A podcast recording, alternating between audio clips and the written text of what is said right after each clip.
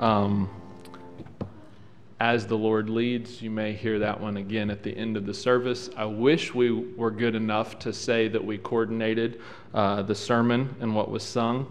But uh, Mr. Pearson will tell you sometimes the Holy Spirit's a better service planner uh, than we could ever try to be. And so, um, sorry. If you have your Bibles, turn to Luke 11. That's a rough start. I apologize about that. I'm Not promising it's going to be the last time either, but uh, Luke 11. Uh, my second favorite prayer passage is where we're going to be today. Um, I already preached on my first favorite, uh, Philippians 4, uh, a couple months ago. And so, Luke 11, we're going to stay in our prayer series. Um, for me, that uh, staying in a series kind of helps me. And so, um, my, my dad, when he told me he was going out of town, he said, I know we got soul winning launch coming up, and I know we've got this, and I know we got that. And he said, But I've, I don't have a guest speaker. So he said, You're up. And I was, All right. we'll, we'll find something. There's something in there for us. And so I said, Well, can I at least stay in the same series and the same stuff? He's like, Absolutely. And so we're going to actually finish the book of Acts tonight for, I'm just kidding, we're not going to do that. we're going to. But we're going to uh, stay and let us pray that we started last week. Um, this is not really coinciding with our prayer journals that we're going through. I bet you I'm not on. That's my fault. I was walking away and I could tell that I wasn't. Um, but we are going to stay in our Acts series tonight and then also stay in our series that we started last Sunday entitled Let Us Pray. And so, Luke chapter number 11, here in just a moment, we'll stand and we'll read these, passages, these verses. We'll read down through verse number 13. But when we think about prayer and when we think about really seeing prayers answered and how God uses prayer in our lives, I think that sometimes what we've failed to realize is that prayer is the goal of prayer is not just to have your prayers answered. The goal of prayer is God. The goal of prayer is that we would grow. And one of the things that I've really said and have written in my Bible since I was in college is that prayer doesn't always change the circumstance, but prayer always changes me. And sometimes we have this kind of skewed view of prayer to where, well, I just pray because it gets stuff off my plate. I pray so that God can take care of it. I pray because it's what I'm supposed to do. But in the passage that we're about to read, we have an interesting request where one of the disciples says, Lord, teach us to pray. Lord, teach us to pray. And sometimes we don't look at prayer as something we learn, we look at it as something that we do. And today I simply want us to kind of, in week number two of this, uh, of this series, is I want us to learn to pray. Now, before you get kind of sideways about that, you're not going to learn to pray from me. In fact, this sermon I am preaching to myself because I want to learn to pray. And one of the things that I have learned as I look at Luke 11, and I've made this statement in our class, I've made it to maybe a few of you individually, is that if prayer can be taught, then prayer can be learned. If prayer can be taught, then prayer can be learned. Can you say that with me? If prayer can be taught, then prayer can be learned. And here's why I say that is because in Luke 11, when Jesus is asked, Lord, teach us to pray, he doesn't say, huh, sorry, you either got it or you don't. He doesn't say, well, this is a natural gift. You're either a prayer warrior, you're a mighty man of prayer, you're a mighty woman of prayer, or you're not. When he's asked, Lord, teach us to pray, he says, okay, let's do it. If prayer can be taught, then prayer can be learned. And my goal today is simply that as a church family, we would step back and we would not just do prayer. We would not just have prayer. We would not just make prayer, but that we would learn prayer. That we would learn the heart of God for prayer that when we enter into our prayer closet and that when we enter into our moments of prayer as a church family, that it wouldn't be a time to where, well, this is just what's next in the service, this is just what I'm supposed to do for the day, that it would actually be something that changes us, that changes who we are, and gives us an opportunity to see those around us changed. And so, Luke chapter number 11 Verse 1 is where we're going to begin, all the way down through verse number 13. Let's read uh, together. Uh, if you would, let's stand for the reading of the Word of God. We try to do this often, and so I know 13 verses might seem a little long. I won't make you do it tonight as we read all through Acts 15. And so uh, Luke 11, verse 1, Bible says this And it came to pass that as he was praying in a certain place, when he ceased, one of his disciples said unto him, Lord, teach us to pray. Can you say that phrase out loud with me? Lord, teach us to pray. As John also taught his disciples, and he said unto them, when ye pray, say, Our Father, which art in heaven, hallowed be thy name. Thy kingdom come, thy will be done, as in heaven, so in earth. Give us day by day our daily bread, and forgive us our sins, for we also forgive everyone that is indebted to us. And lead us not into temptation, but deliver us from evil. And he said unto them, Which of you shall have a friend, and shall go unto him at midnight, and say unto him, Friend, lend me three loaves? For a friend of mine in his journey has come to me, and I have nothing to set before him. And he from within shall answer and say, Trouble me not, the door is now shut, and my children are with me in bed. I cannot rise and give thee. I say unto you, though he will not rise and give him because he is his friend, yet because of his importunity, he will rise and give him as many as he needeth.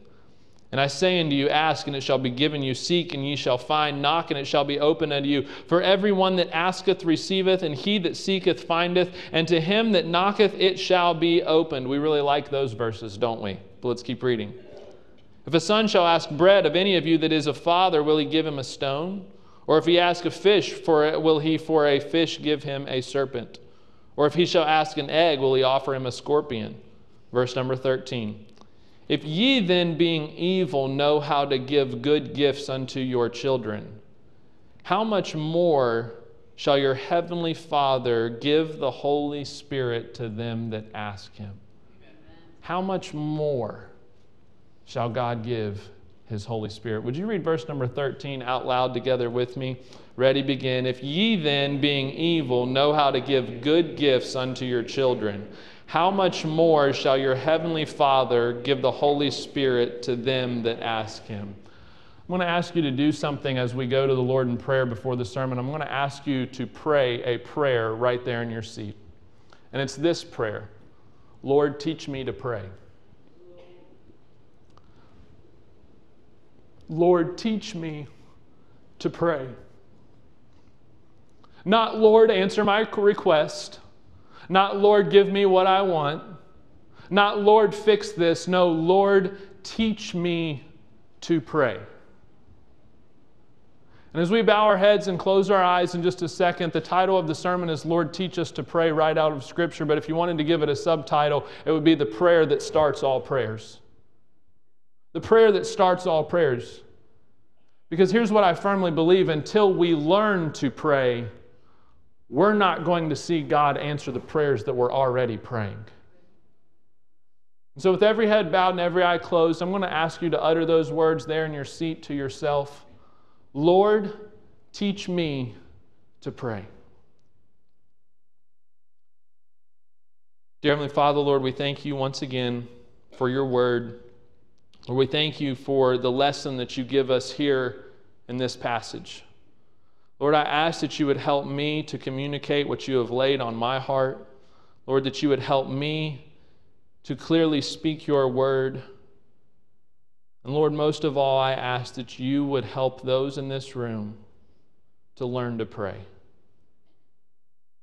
Prayer is not natural, prayer is not a gift. And Lord, if you can teach prayer, then we can learn it. And what a worthy education we would have if we all, as Christians, learned to pray. Lord, I ask that you would fill me with your spirit, give me the words to say, help me not say anything that you would not have me to say. In your name we pray. Amen. In 1885, a novel written by Anne Isabella Thackeray Ritchie introduced the world to a quote and a principle that has survived even to today. I quote from her book. She said, He certainly doesn't practice his precepts, but I suppose the patron meant that if you give a man a fish, he is hungry again in an hour. If you teach him to catch a fish, you do him a good turn. We understand that that phrase has continued to grow and become a little bit more succinct and maybe a little bit more practical to the point to where if I say, give a man a fish and you feed him for a day, teach a man to fish and you feed him for a lifetime. Give a man a fish for, and you, you feed him for a day. Teach a man to fish and you feed him for a lifetime. Since 1885, there's obviously been many people who have quoted that. It's even been uh, given credit to multiple other people. Well, what I want you to see is the spiritual implications of that. Before we turn this into a capitalism versus socialism requ- uh, sermon, I want us to look at the spiritual context. You see, while we throw stones at maybe the people who are simply content in their life to be given a fish to survive the day, and our maybe political view or maybe our standards or the way that we would raise would say, oh, you need to learn to fish. Because if you learn to fish, then you can have enough money to buy a boat. You can feed yourself for a lifetime. You can start a business. You can start a fishing business. You can probably even combine a little bit of business and pleasure if you would just learn to fish. The same is true with prayer. Answer a man's request and he's satisfied for a day. Teach a man to pray and he's satisfied for a lifetime. Answer a man's request and he's satisfied for a day. Teach a man to pray and he's satisfied for a lifetime. And here's what I step back and in maybe my young eyes, here's what I see is that the church has almost been put under a burden to supplement the lack of prayer in the life of the Christian. I want to say that again because I know how I listen, and sometimes that just shoots right over our heads, okay? The church has been put under the burden to supplement the lack of prayer in the life of the Christian. Oh, I wish that church down there would make my kids obey. I wish that church would help my marriage. I wish that church would do this. I wish that church would teach me that. I wish that church would give me food. I wish that church would do this. I wish that church would have that. I wish they would talk about this. I wish they would talk about that. I sure wish that preacher would say this. I wish he would I wish he'd help my spouse. I wish he'd help my husband. I wish he'd fix my kids. And here's what we have missed in the Christian life. It was never the church's responsibility to do those things. The church was founded as an establishment to push the Great Commission forward.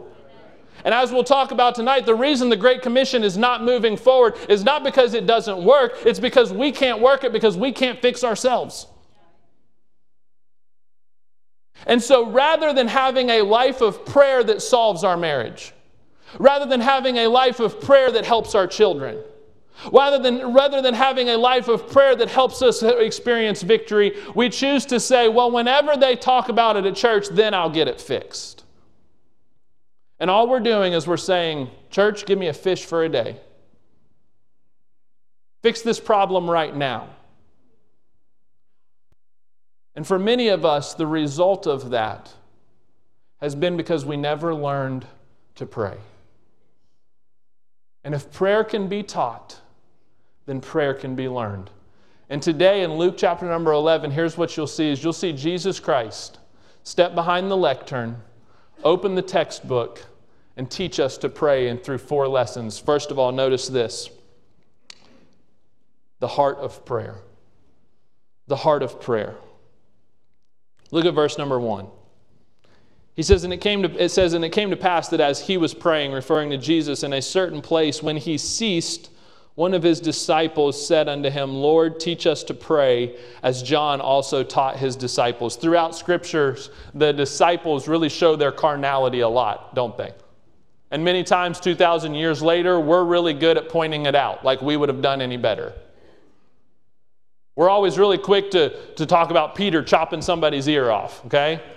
About him cursing three times before the cock crowed. Crowed, crude, okay? Bad grammar. We're learning to pray, we're not learning English, okay? but sometimes we're good at pointing that out. But in Luke 11, they actually get it right. Can you imagine what it was like? And I don't, I don't know the scenario, I don't know the scene, but can you imagine what it was like to hear Jesus Christ pray? I really can't even comprehend that. I would like to think that if I was in their shoes, that if I would have sat there and heard my Savior pray, that I would have said, Lord, you've got to teach us. Lord, we, we want that.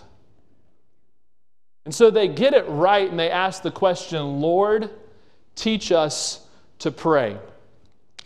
This is one of the few times where you will find that Jesus Christ kind of steps out of his realm, steps out of his mission, and he sits down and he says, All right, you ask the question, and so let's talk about it. I wonder when was the last time we prayed a prayer like that? Lord, teach me to pray. Lord, teach me to trust. Lord, help me understand. For most Christians, our prayer list looks more like a wish list rather than a God work in me list. How many of you, maybe if you've got kids, you've ever tried to teach your kids something that you know is too hard for them? Okay, I'm a dad now. I'm kind of, you've tried to teach your kids something that's too hard for them. Here a couple months ago, my wife, um, we were, we have a big patio and kind of canopy on the back of our house that was there when we bought it. And so we were having a birthday party. And so she said, Oh, it'd be nice to have a big farmhouse table. And so I was working to build a farmhouse table. And I remember that as I was unloading some of the, the lumber, both of my kids came running out and, Oh, what are we building? What are we building? We want to help. We want to help. And in the back of my mind, I'm thinking, No, right? like this is, this is the time where we need it to be efficient, we need it to be quick. Like we got birthday parties coming up, and so everything's got to look like it came right off of Pinterest. We got to hide everything. Like, and so I'm working, and I tried to give them, you know, the typical dad excuses, like, "Oh, this is hard. Like, like the, it, you could get hurt. Like, have you ever seen what someone looks like after their fingers got chopped off by a saw? Like, you kind of try to talk them out of it. Okay, all of you dads have been there. Like, oh no, right? And so I was giving them all the excuses, and long story short, both of them were like, Yeah, yeah, we want to, we want to stay, we want to help. Baylor, our four year old, lasted about three minutes, okay? And in those three minutes, she lost probably 20 screws.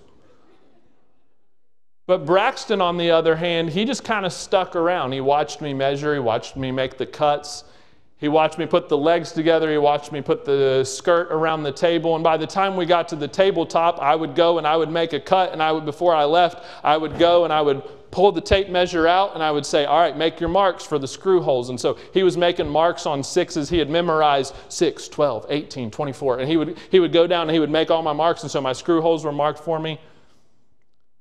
What made Braxton different in that moment and actually learn something than Baylor? He was willing to stay a little longer. And sometimes the reason why we don't learn to pray is because we're better at solving our problems than God. We just don't stay long enough. The disciples in verse number one had every option to just say, All right, Lord, Great prayer. Let's move on. We got miracles to do. We've got people to meet. We've got things that need to be done. We've got this kingdom thing that we've got to get ready for. Let's keep a move on. But they chose to say, no, let's stop. Let's ask, Lord, teach us to pray. I'm not sure what the context is or how much time was in between, but I want you to look just a few verses up. I think that the Lord was trying to reinforce something. Look at chapter number 10, verse number 38. It says, Now it came to pass as they went that he entered into a certain village, and a certain woman named Martha received him into her house, and she had her sister called Mary, which also sat at Jesus' feet and heard his word. But Martha was cumbered about with much serving, and came to him and said, Lord, Dost thou not care that my sister hath left me to serve alone? Bid her, therefore, that she help me. And Jesus answered and said unto her, Martha, Martha. Thou art careful and troubled about many things, but one thing is needful. And Mary hath chosen that good part, which shall not be taken away from her. What would your prayer life look like if you just stayed? What would change in you if you chose the good part? One of the things you hear so often as in Christians uh, when you talk about prayer is, well, I don't have time to pray. Let me rephrase that for you. Lord, I'm so busy and I'm so burdened with all of these things that you've given me in my life, and I'm so worried about this, and I'm so stressed about this, and I'm so, so hurt about this, and I have so much pain in this area that I don't have time to pray. That's like a math student saying, I'm spending so much time on my homework that I can't go to math tutoring. If you went to math tutoring, you wouldn't get to spend as much time on your math homework. And if you looked at the problems in your life and took them to God in prayer, could it be that you would get that time back? Could it be that rather than saying you don't have the time to pray, that we could rephrase that and rework it and say you don't have the time not to pray? Well, I've got this problem, I've got that problem. Maybe we should start by taking it to the Lord in prayer. First of all, you'll notice the heart of prayer, but then you'll notice that the second lesson that he shows us here is not just the heart of prayer, but the content of prayer. The content of prayer. Most people, when we talk about the Lord's Prayer, we don't really realize that it was in response to Jesus being asked, Lord, teach us to pray. We just assume that that's one of those things that we say, Our Heavenly Father, which art in heaven, hallowed be thy name. But it was actually in response to Jesus being asked, Lord, how do we pray? And the Lord's Prayer isn't there for you to have something to say verbatim to God as much as it is a template for how you talk with God. So I want you to notice just a couple of things out of the content of prayer. First of all, you'll notice that it begins with praise. It begins with praise. He says, Our Father, which art in heaven, hallowed be thy name. One of the things that Jesus teaches us here is he teaches us to look to God. He says, Our Father, he recognizes his position. He says, Which art in heaven, he recognizes where he's at. A God who does not reside in heaven cannot fix the problems that we have on earth. Our Father, which art in heaven. That was personal to Jesus. He recognized his position. He says, Hallowed be thy name. The word hallowed there is your Greek word for holy, sanctified, set apart. He's not saying, God, make sure that your name is holy. He says, God, rec- help us recognize just how holy you are. Man, what a prayer for today's society. That we would step back and we would say, Our Father, that's who you are. Our, uh, which art in heaven, that's where you are. Hallowed be thy name. That's what we want to see from you. And too many times we rush into the throne room of God, failing to give God praise and only telling Him what we need from Him rather than what He wants us to see of Him. God, I need this, I need that, I need this. Prayer is not a business transaction, prayer is praise. And if you can't praise God for who He is and for what He's done, I very seriously doubt that you're going to see God do something in your heart and in your life through prayer. So, praise is the first thing that you'll notice. But then, not only that, there's not only praise, but there's also petition. He says, Thy kingdom come, thy will be done, as in heaven, as so in earth. I want you to notice this is not a petition for my way. This is not a petition for God to give me what I want. This is not a petition and asking for me to get everything that I want out of God as much as it is for God to get everything He wants out of me. He says, Not my will, but thine be done. And how much of our prayer life is us telling God what we want Him to do rather than stepping back and saying, God, today I'm surrendering myself for you to do what you want to do? Thy will be done. Just so you know, you're in good company when you ask the Lord's will to not be done. Jesus did it. What was the prayer that Jesus prayed in the Garden of Gethsemane? If it be possible, let this cup pass from me. Nevertheless, not my will, but thine be done. And where most Christians fail in this matter is it's okay to ask for something not to be God's will. But it's not okay to not be okay with God's will. It's okay to ask for something not to be God's will, but it's not okay to not be okay with God's will. If God is as good as He says He is, why can't we trust Him with what He does in our lives? So, first of all, praise. Secondly, petition. And I've got to hurry through these. Not only uh, praise and petition, but thirdly is providence. He, said, he says, Give us day by day our daily bread. What if we stopped asking God for what we want and started asking Him for what we need? How many of you, be honest, have ever prayed and said, God, just to be completely honest, it wouldn't hurt to get a million dollars right now? You ever prayed that? Okay? Like, Just fingers crossed, if he answers it, I'm going to be okay with it. And most of the time, we take God our wants and not our needs. What does the Bible say? Sufficient unto the day is the evil thereof. In 2 Corinthians, Paul says, My grace is sufficient for thee. You want a prayer that'll change your life? Stop asking God for what you want and start asking Him for what you need. God, I don't know what tomorrow holds, but I know what I need today. Lord, I need food. I need providence. I need you to work in my life. I need your help. I need your wisdom. A prayer of providence. But then notice, fourthly, it's a prayer of peace. A prayer of peace. He says, And forgive us our sins, for we also forgive everyone that is indebted to us. Because of Jesus Christ, if you have accepted his gift of salvation, your sins have already been forgiven. This is not a prayer of pardon or forgiveness, but it is one of peace. Here's why I say that.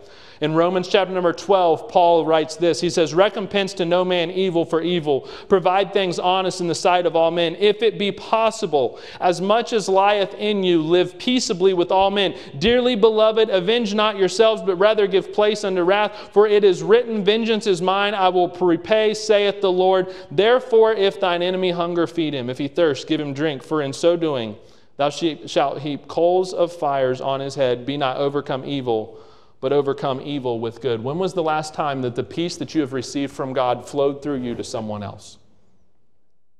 When was the last time that the forgiveness that you've received at the hands of Jesus Christ through his blood flowed into your children?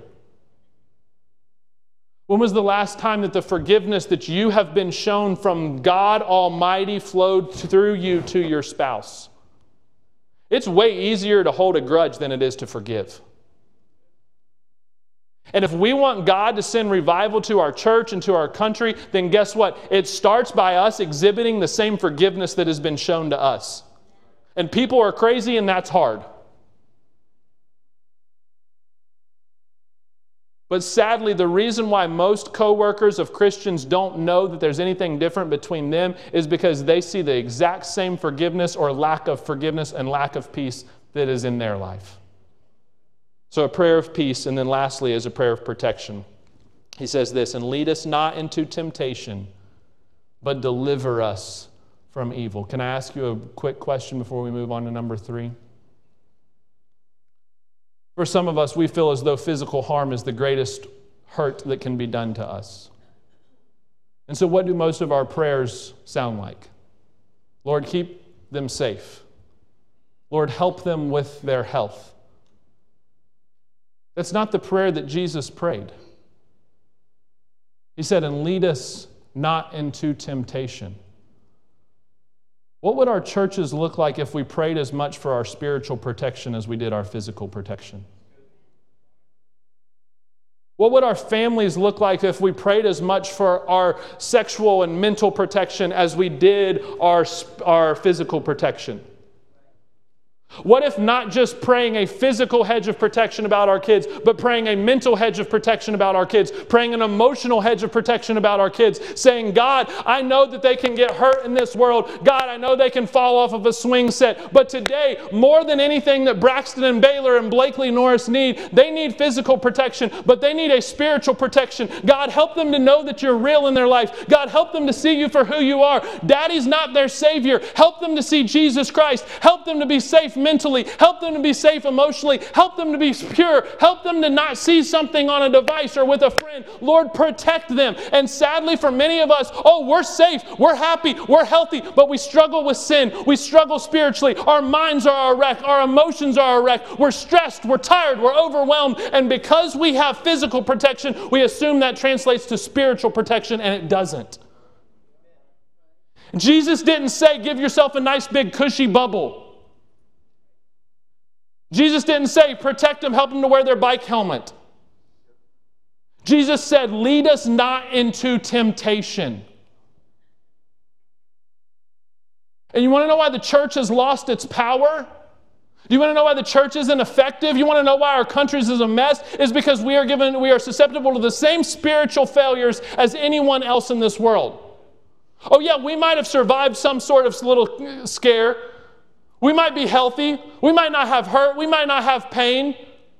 But we're spiritually a wreck because we have not prayed a hedge of protection about our spiritual lives, about our mental lives, about our emotional lives. And then lastly, or number three is this He doesn't only show us the heart to pray, He doesn't just show us the content or what to pray, but He shows us the attitude of prayer. He says this, and forgive us our sins, for we also forgive everyone that is indebted to us. In verse number five, which of you shall have a friend and shall go unto him at midnight and say unto him, Friend, lend me three loaves? For a friend of mine in his journey has come to me, and I have nothing to set before him. And then verse number eight, he closes the parable. I say unto you, though he will not rise and give him, because he is his friend, yet because of his importunity. That word importunity is his consistency. He will rise and give him as many as he needeth. To save some time, I just want to ask you a very simple question. If a prayer, if an answer to prayer was dependent upon you asking God for it every day, would you see your prayers answered? When you look at that parable, that's not as much of a parable that teaches us something about God as much as it's something that teaches us about ourselves. Hey, friend, I need some bread. Sorry, already in bed, can't do it. I, I don't think you understand. I, I need some. Sorry, I said I couldn't do it.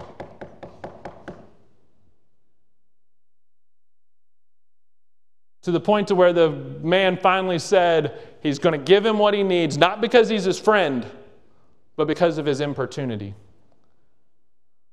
wouldn't it be amazing to see god answer prayers not even because of who he was, but because of how consistent you were with your prayer life. But for most of us, here's what we do. Hey, God, I really could use a little bit. Oh, actually, never mind. Got it figured out. Thank you, Lord. And so we continue to go through life content to solve our own problems rather than to see God solve them through prayer. And then the last thing is this, and where we'll spend the rest of our time. Is Christ not only teaches us the attitude of prayer, but he also shows us the goal of prayer. If you can, just stick with me through this final thought. We read verses like 9 and 10 and 11 and 12, and we really like those. And so, what do we do? We derive this kind of strange thought process on prayer. Ask, and it shall be given unto you. Seek, and ye shall find. For whosoever asketh, whoever knocketh, the door is opened unto him. God, I'm asking, just needing you to give it. But verse number 13, Scripture has a way of sometimes messing up our thoughts, doesn't it? Look at verse number 13.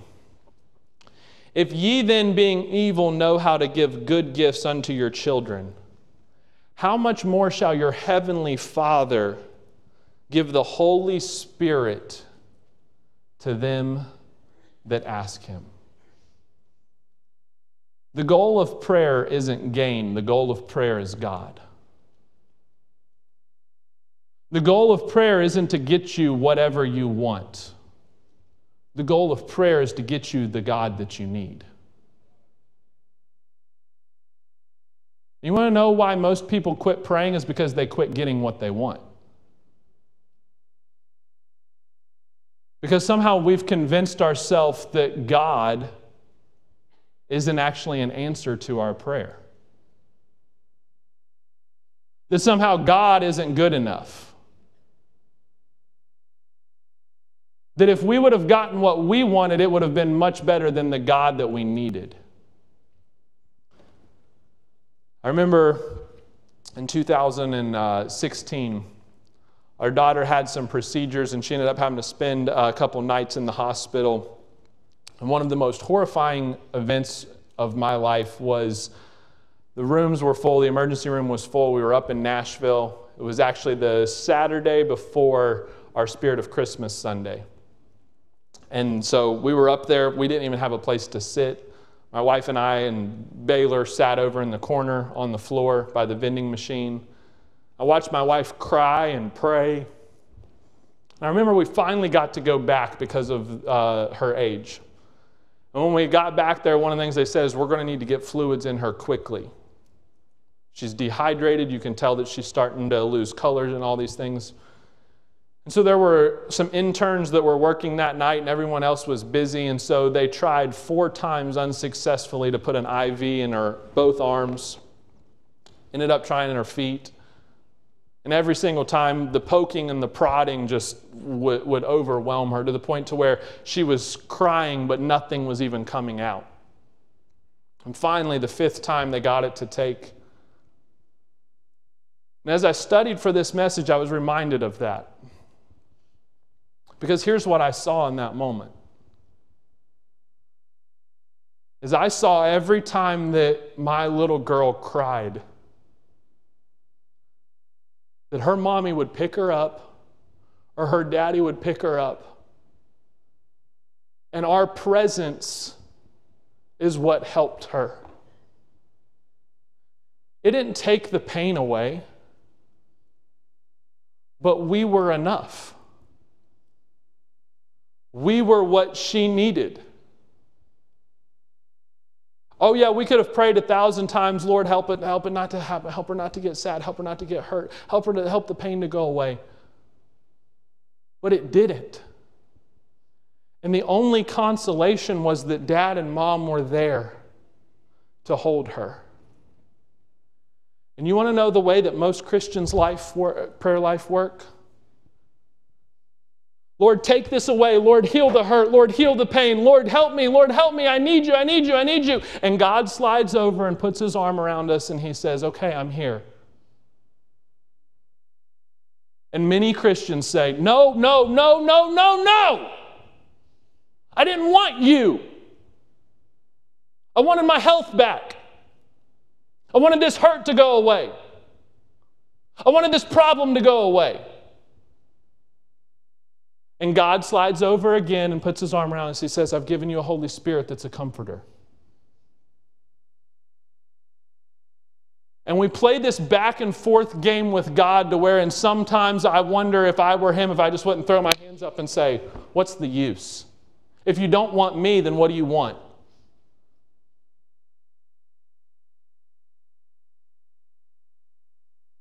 And if we're going to learn to pray, it's going to take a heart to pray.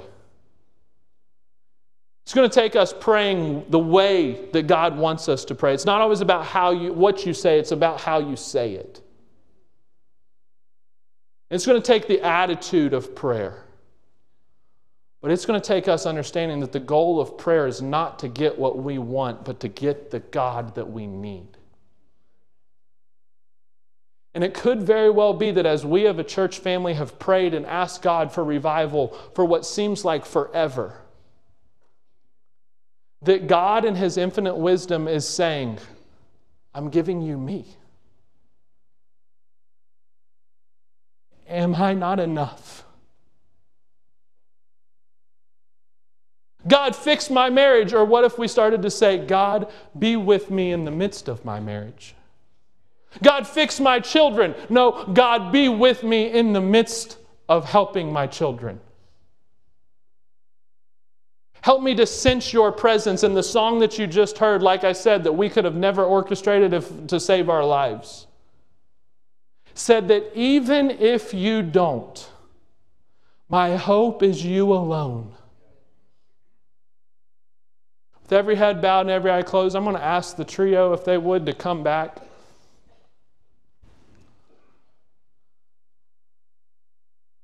As you're bowing your heads and closing your eyes, I want to read a poem that I actually ran across this week by A.B. Simpson.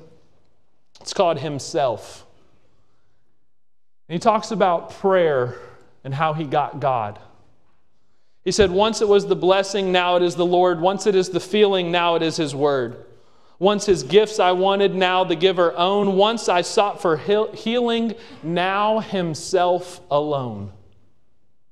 Once 'twas painful trying, now 'tis perfect trust. Once a half salvation, now the uttermost.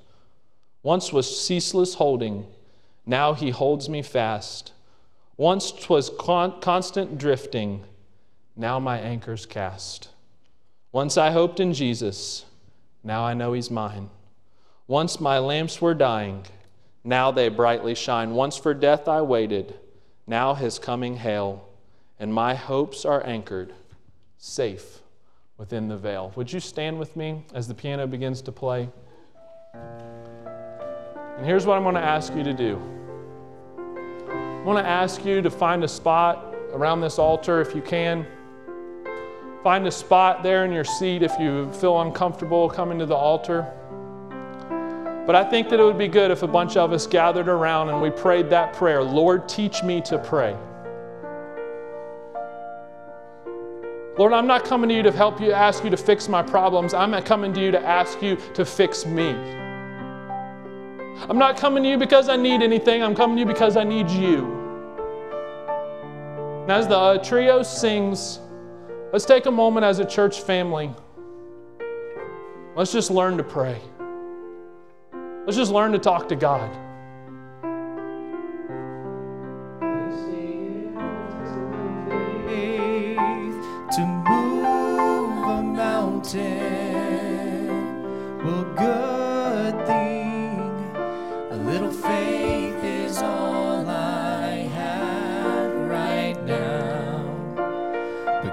When you choose to leave mountains unmovable, Oh, give me the strength to be able to sing. It is well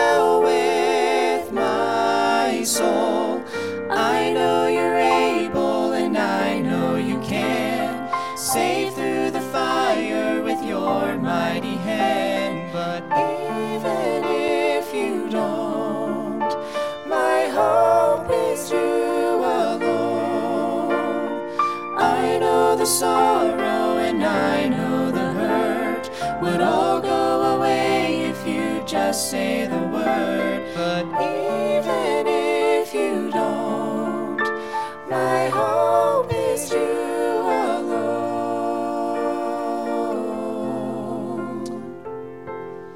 Here's what I want to do. If you're here today and you say, I don't know for sure that I'm a Christian, the first prayer of understanding prayer, of learning to pray is Dear Lord, forgive me of my sins. Help me to accept you as my Savior. Lord, I want to be a Christian. If you're here today and you have questions about that, you say, I don't know for sure that I'm on my way to heaven, there's someone at the end of each aisle that would be happy to help you. We actually have something that we've started putting together to where if you're here and you want to know for sure that you're on your way to heaven, we want to give you your first Bible. We've got a little book that would be that we would love to give you. The most important decision that you can walk out of here knowing is that you're on your way to heaven because here's what that does. Hebrews teaches us that that opens the doors, that gives us access to our Heavenly Father. Once you've accepted Jesus Christ as your Savior, you may now enter boldly into the throne room of grace, is what Scripture says. And for us as Christians, the rest of us, then isn't now more than ever the time to where we need to say, Lord, teach me to pray?